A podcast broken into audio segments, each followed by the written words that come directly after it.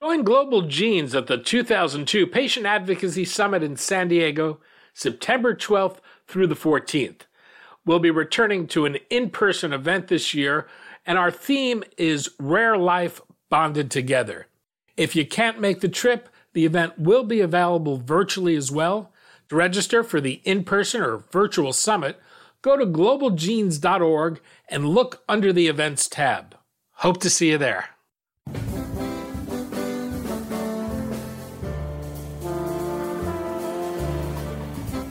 I'm Daniel Levine, and this is Rarecast.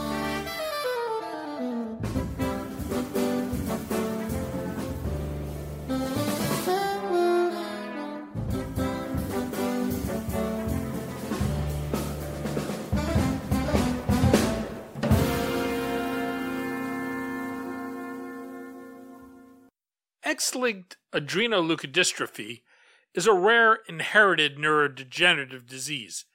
It's a debilitating and chronic condition that's characterized by progressive weakness, stiffness, and muscle spasms, as well as sensory dysfunction and incontinence. There is currently no approved treatment. Minoryx raised $51.4 million in May to support its application for marketing approval of its XALD therapy in Europe and to support launch preparations. We spoke to Marc Martinell, co founder and CEO of Minoryx, about XALD, the company's experimental therapy, leriglitazone, and why it's being viewed as a potential treatment for other rare CNS diseases.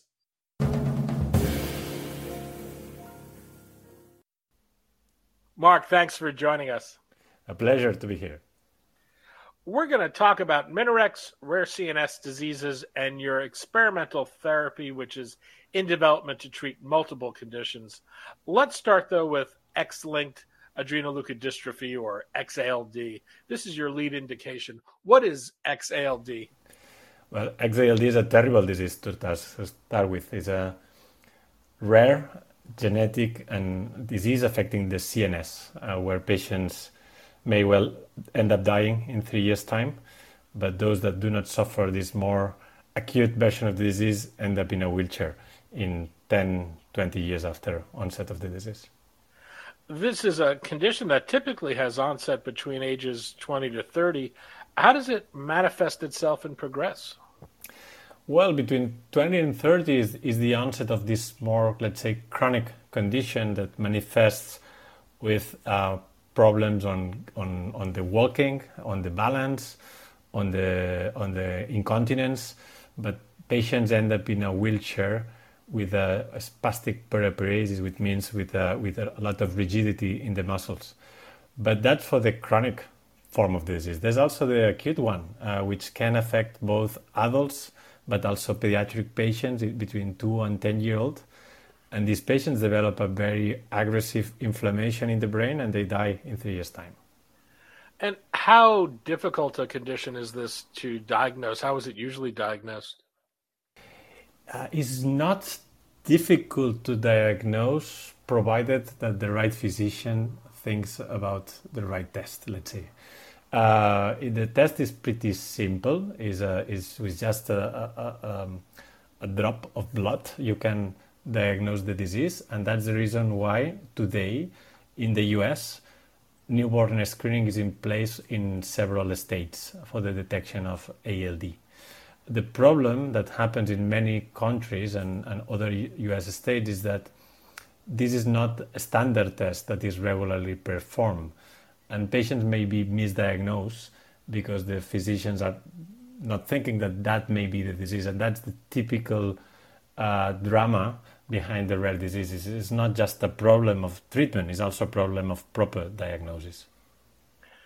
And how is it generally treated today?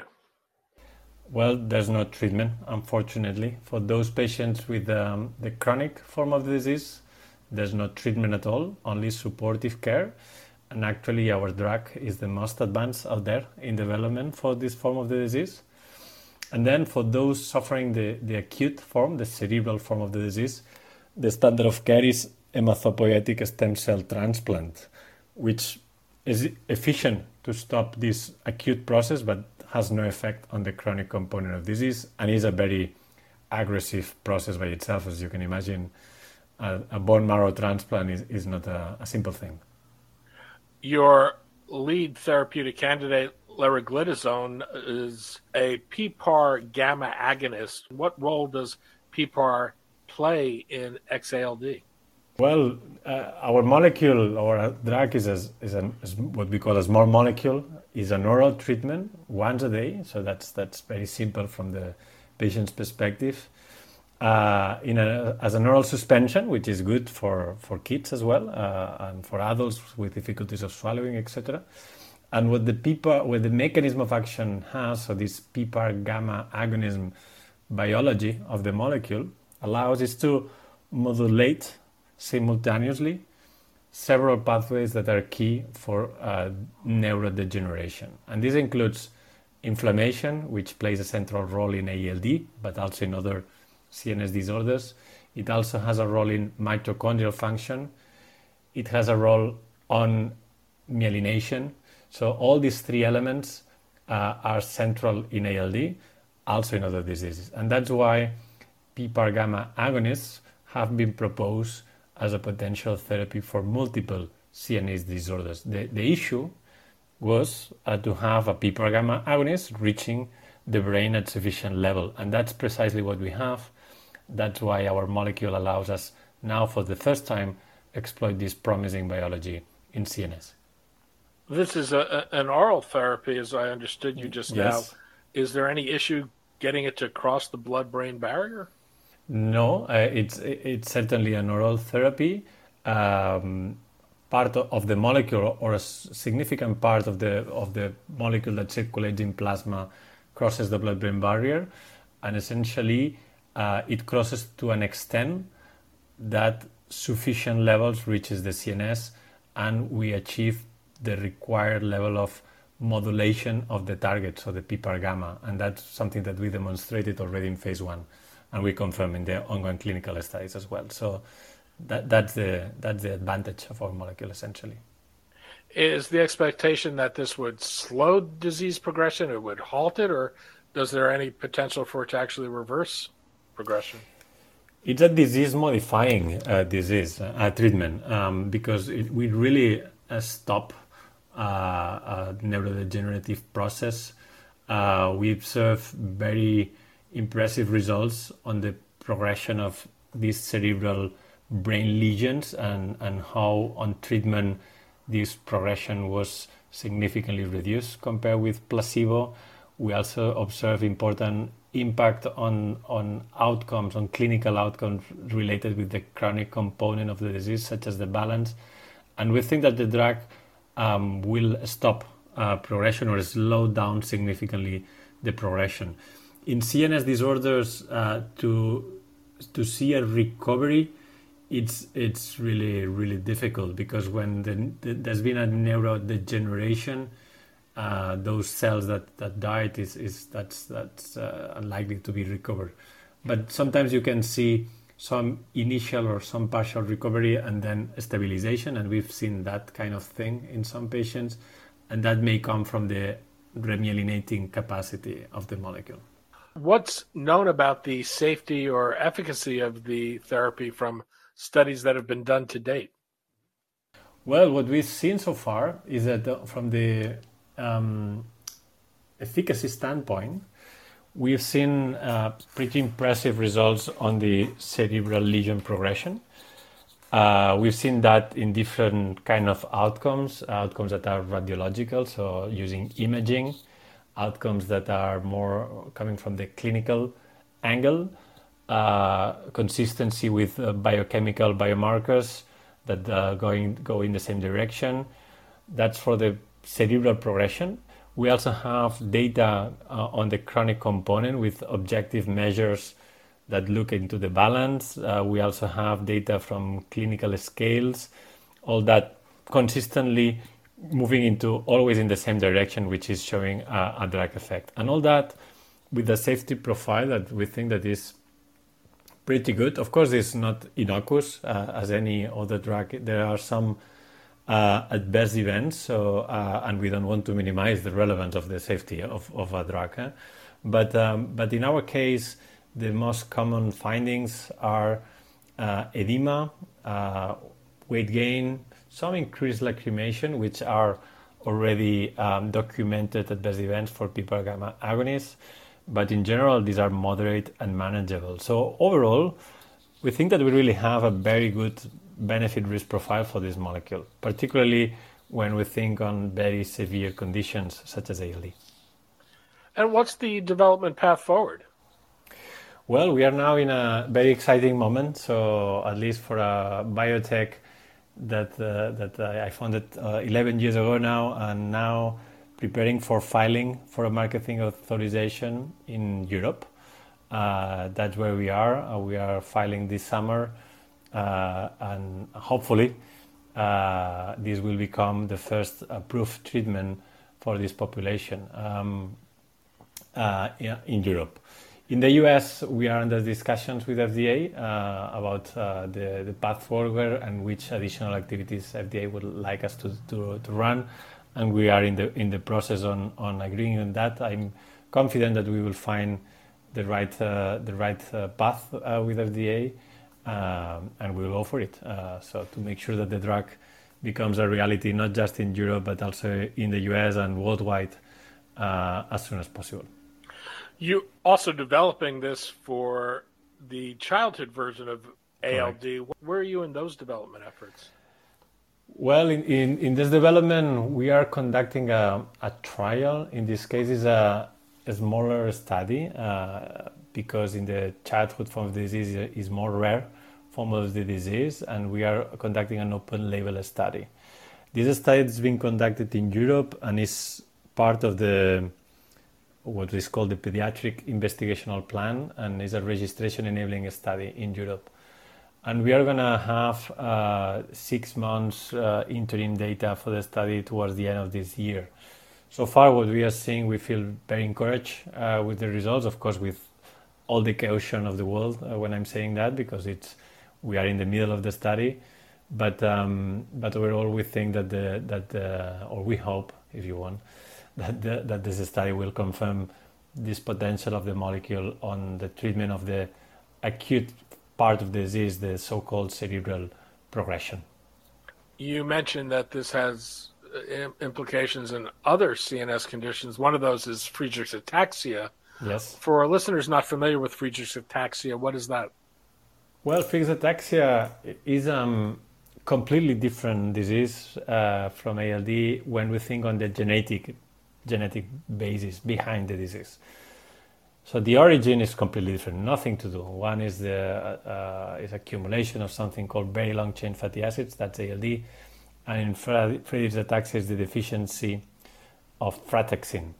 But down the road, downstream of those these genetic defects, this disease have very similar or, or very common aspects, and one is the mitochondrial dysfunction. In, in Friedreich's ataxia, this is central in the disease progression.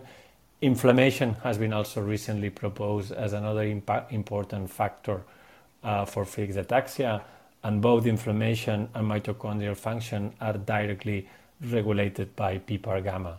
So, with this agonist, we can uh, counteract the dysfunctions that happen in, in Friedreich's ataxia and thus potentially uh, treat this disease as well. You recently completed a, a, financing for, for a little more than $50 million. Part of those funds will be used for the commercial launch of leriglitazone. Where are you in terms of building a commercial team?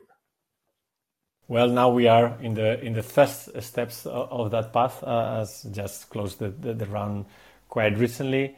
We are also in the dialogue uh, with uh, with companies that have already the, the infrastructure and the expertise uh, as we are evaluating also this scenario of finding a, a, good partner in Europe that has the capacity to successfully launch a, a, new, a new treatment in the orphan CNS space. As you think about other indications that you would pursue, how broadly applicable might the therapy be? Well, uh, you know, we, we uh, we always like to say that the, that this the, this drug is works for many different things, which is probably true. But at the end of the day, uh, you need to do a very specific analysis on the benefit risk profile in every single indication that we aim to pursue. Having said that, the, there are vast number of opportunities for this molecule because we do see that in multiple uh, disorders, and you can have rare conditions such as Rett syndrome, which is a very interesting condition with a huge uh, medical need. Um, but even more prevalent conditions such as progressive multiple sclerosis. In these uh, different indications, the pathways that are affected are very similar to those that are affected in ALD or Friedreich's ataxia. Again, the genetic basis of the diseases is very different for all of them. But then when you go to those pathways that are really impacted in these pop, in these patients, they are not that different. And now that we have data from clinical trials showing that all those aspects that were looking very promising in, in animal models and in cell-based models, now we are seeing that in that they translate into into humans. That gives us uh, a lot of reassurance that really the potential of the molecule is pretty broad, particularly in these disorders where there's a strong inflammatory component in the CNS, for instance. Given that potential broad applicability, how do you go about prioritizing the indications you'll pursue?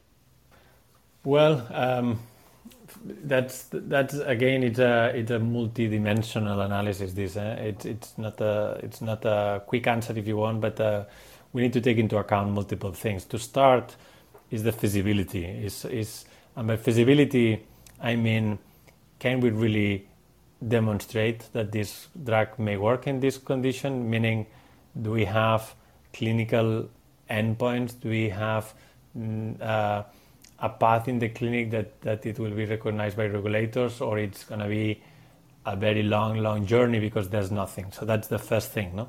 Second is also availability of, of experts, people that we can collaborate with. This is essentially our model. So we have a great team into the company, uh, very specialized on drug development particularly in the orphan space, but at the end, for every single condition, you really need to work with the real experts that are usually in academic groups, uh, hospitals, research centers, and they have the real expertise of the disease, animal models, uh, cell-based models, etc. And that's also important piece on, on the development, right? And then uh, these are more the scientific uh, key elements together with the, the availability of or, or the capacity to find the patients, the diagnosis, the, if there are reference centers, etc., that we can work with uh, to, to, to, to run a clinical trial. But of course, we also need to take into account competition. Uh, is this a disease where there are already several other programs out there and more advanced and looking already good? Uh, that if that's the case, then is, is more questionable if it's worth to, to move into that space because essentially if those treatments uh, are doing well uh, it may be very very difficult to, to develop uh, another treatment afterwards. This is kind of a pipeline in a product. Yes is, exactly that. Is there a, an effort to look beyond this to build a, a pipeline of other compounds as well? Yes, that's that's also another of the possibilities uh, that that's on the table for us. In, certainly, if you want, this has not been our priority number one uh, during the most recent times. So because we are f- closing the financing and we are now uh, priority one, two, three, four, and five is is the our lead indication ALD in its chronic form and its and its in and in its acute form of the disease but after that, we have the other indications that we discussed. But certainly, thinking more in the broader uh, vision for the company, uh, now that we have shown that, that we can develop drugs in this space uh, um, efficiently, let's say, we will see if it's successful or not at the end, eh, because you never know. But at least we are been doing quite efficiently.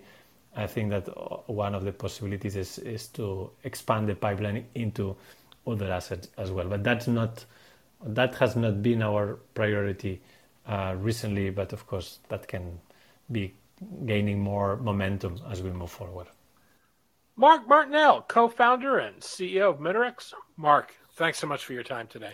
It's been a pleasure.